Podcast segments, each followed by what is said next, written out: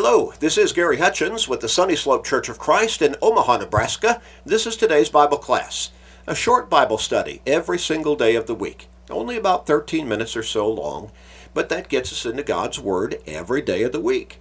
And that helps us to stay strong in our faith and even grow stronger in our faith because faith comes by hearing the Word of God. Romans 10 and verse 17 how important it is for us to stay in God's Word regularly and consistently. It helps us to stay close to God. Now, you know people in your life who need to come to God, need to become closer to Him, don't you? They need to turn their lives around and think about their soul's salvation. Help them by sharing these short studies with them every single day. You can do that through Facebook friends, text messages, other technological means, but share with your family members, friends, work associates, neighbors, with literally everybody you can every day. You may ultimately help somebody get to heaven by doing just that. What a great blessing for them. But it will also be a great blessing for you. So start sharing today. We're going to get back into our line of thought and study, talking about how do we overcome temptation. In fact, we're looking at four effective, practical ways to deal with temptation, to overcome it. The fact that the devil is out there tempting us, that happens all the time. He is compared to a roaring lion walking about seeking whom he may devour. 1 Peter chapter 5 and verse 8. But Peter goes on and says, resist him steadfast in the faith. So we can resist him effectively. In fact, James says, submit to God, resist the devil, and he will flee from you draw near to God, He will draw near to you. And as long as we're walking with God faithfully, consistently, there's no place in our life for the devil. God knows how to deliver the godly out of temptations, 2 Peter 2 and verse 9. And Paul the apostle has stated that God will not allow us to be tempted beyond what we're able to endure, to say no to. But with the temptation, will always make a way for us to escape, to be able to say no, to overcome it. 1 Corinthians 10 and verse 13. And blessed is the person who endures temptation without giving in to it. James chapter 1 and verse 12. Well, how do we overcome temptation? We looked at the first effective, practical way to deal with temptation last time. And that is simply say no. Simply say no. There are all kinds of things that are thrown at us by way of temptation. The devil uses very open, obvious temptations at times. They just kind of present themselves, or he'll plant thoughts or doubts or questions in our mind. But sometimes he uses other people as well. He'll use them to try to get us to do wrong. And we have to always be alert, be on guard, and recognize temptation for what it is. It's temptation to sin, and that is to draw us away from God, to become unfaithful to God. We need to always have our eyes open and to always, again, be perceptive as to what confronts us and what it really is. So we looked at Job in Job chapters 1 and 2. And the devil, boy, he worked him over. In one day he lost a tremendous amount of his wealth, and all of his ten children died on one single day. But the text tells us that at that point, Job worshiped God. He worshiped God. And he said, God has God gives and God takes away. Blessed be the name of the Lord. He did not sin with his lips. The devil worked him over another day, and on that particular day he caused him to break out with grievous sores or boils from the top of his head to the soles of his feet.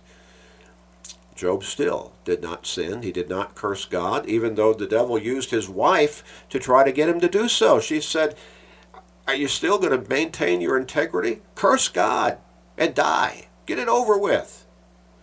Job said, You sound like one of the foolish women.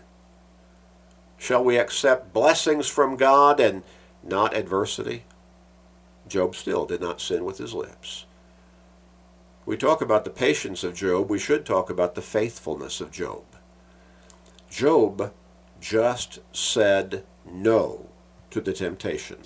That was his response. He said no to sin. Well, the second practical, effective way to deal with temptation is to leave, remove yourself from the presence of that temptation. We can learn this particular principle from a man named Joseph, young man. Now again, we noted that Peter wrote in 1 Peter chapter 1 and verse 6, he spoke of manifold temptations, King James Version. American Standard Version, manifold trials. Well, Joseph was faced with manifold trials. We're talking about big trials. We're talking about many trials. His brothers hated him to the point that they wanted to kill him, at least a number of them did, but instead they sold him into slavery as a young man. And for many years, they never saw him. And his father never saw him. His father thought he was dead because his brothers produced Joseph's special coat of many colors that his father had made for him. They dipped it in some animal's blood and showed it to their father, and they let their father draw the conclusion that Joseph had been killed by a wild animal. But he was still alive. They sold him into slavery. Now, that in itself was a manifold trial, big trial. Joseph could have given up right there, but he did not. He stayed faithful to God. And the man who bought him, an officer in Egypt, he saw that God was blessing his household through Joseph being his servant, and he put Joseph in charge over his whole household. But then, in that particular position, his master's wife began lusting after Joseph and she began trying to tempt him or seduce him into sinning with her sexually. And Joseph rebuffed her, but he tried to do so tactfully. He said, I, I, can't do this. Your, your husband has placed me in charge over the whole household. He keeps nothing from me except you. I can't sin in this way. But then, as time went on, I think we can understand that probably she engineered a situation in which Joseph was alone with her in the house. And so she grabbed him and tried to get him to commit sexual adultery with her. What was Joseph's response? What was his response? He turned and left his garment, his outer garment, I think we could understand probably his coat or his wrap. He turned away from her and ran out of the house. Interesting, isn't it? Genesis chapter 39, verses 7 through 12. And Verse 11 It happened about this time when Joseph went into the house to do his work, and none of the men of the house was inside, that she caught him by his garment, saying, Lie with me. But he left his garment in her hand and fled and ran outside. He left the scene of the temptation. He did not allow himself to linger in that particular environment of sin. It was already sin on her part, I think we can understand, because she was ready to commit adultery with Joseph against her husband. And of course, all sin is against God. But Joseph was not going to have any of it. He turned and ran away. He got out of there as quickly as he could. And that goes back to what James wrote in James chapter 4, verses 7 and 8. Resist the devil, he will flee from you. How do we do that? We walk with God. In 2 Corinthians chapter 6, 2 Corinthians chapter 6, and we look beginning with verse 14, we find the Apostle Paul talking about how we should respond to wickedness, to sinfulness around us, to, to the devil's temptations. In verse 14, he wrote, Do not be unequally yoked together with unbelievers. Now he's talking about never let yourself be placed in a set of circumstances or in a relationship wherein you are unduly influenced by sinful people around you to join them in their sin. For what fellowship has righteousness with, uh, with lawlessness? What communion has light with darkness? He's saying, You're different from the world. You're supposed to be the seasoning salt. You're supposed to be the shining lights of godliness, of righteousness, of Christianity. What accord has Christ with, with Belial?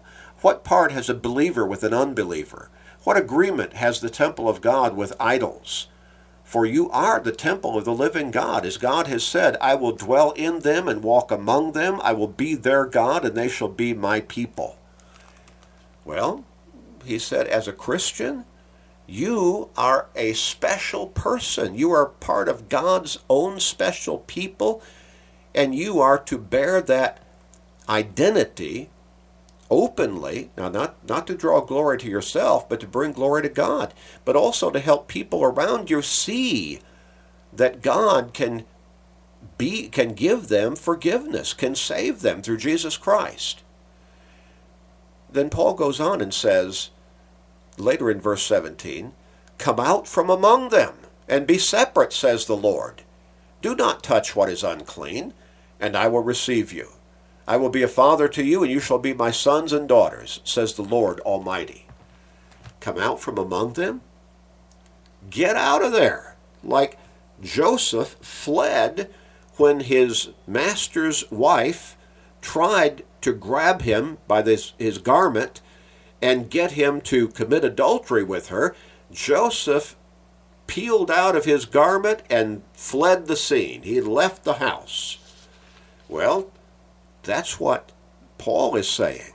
When you are becoming unduly influenced by sinful people, get out of there. Come out from among them. Be separate. Leave the scene. Don't allow yourself to be put into that particular setting of undue temptation. Paul put it this way in writing to the Thessalonians in 1 Thessalonians chapter 5 and verse 22 abstain from all appearance of evil. He's not saying just abstain from the evil. He's saying abstain from all appearance of evil. In other words, again, leave the scene. Don't enter the scene at all. Be separate. Get out of there. Remove yourself from the even the appearance of the temptation. So, how do we implement this? something comes on on TV you should not be watching, it's going to be a tempting kind of, of scene or program, change the channel. Music comes on the radio, there might be a great beat to it, but it's doing it's saying something, it's it's luring you into some thoughts that are ungodly. Change the channel. Turn off the recording. Choose not to go or be a part of whatever it is that somebody might be trying to get you to take part in. Maybe it's a party. But what you're doing is you're you're eliminating yourself from the scene of temptation from some particular setting of sin. If you're not there, you don't have to deal with the temptation. And so don't go, or if you find yourself suddenly in that kind of a setting, Get out of there. I call it blowing out the match. If you blow out the match, you don't have to put out a fire later on. So, the first two common sense, effective, practical ways to deal with temptation just say no. Second, leave, remove yourself from the scene of the temptation. Let's pray. Father, we thank you for loving us so much and help us to stand strong against temptation. Oh, we need your strength, your guidance, your deliverance every day, all day long. Please be merciful with us, Father. Please forgive us and hear our prayer. In Jesus' name, amen.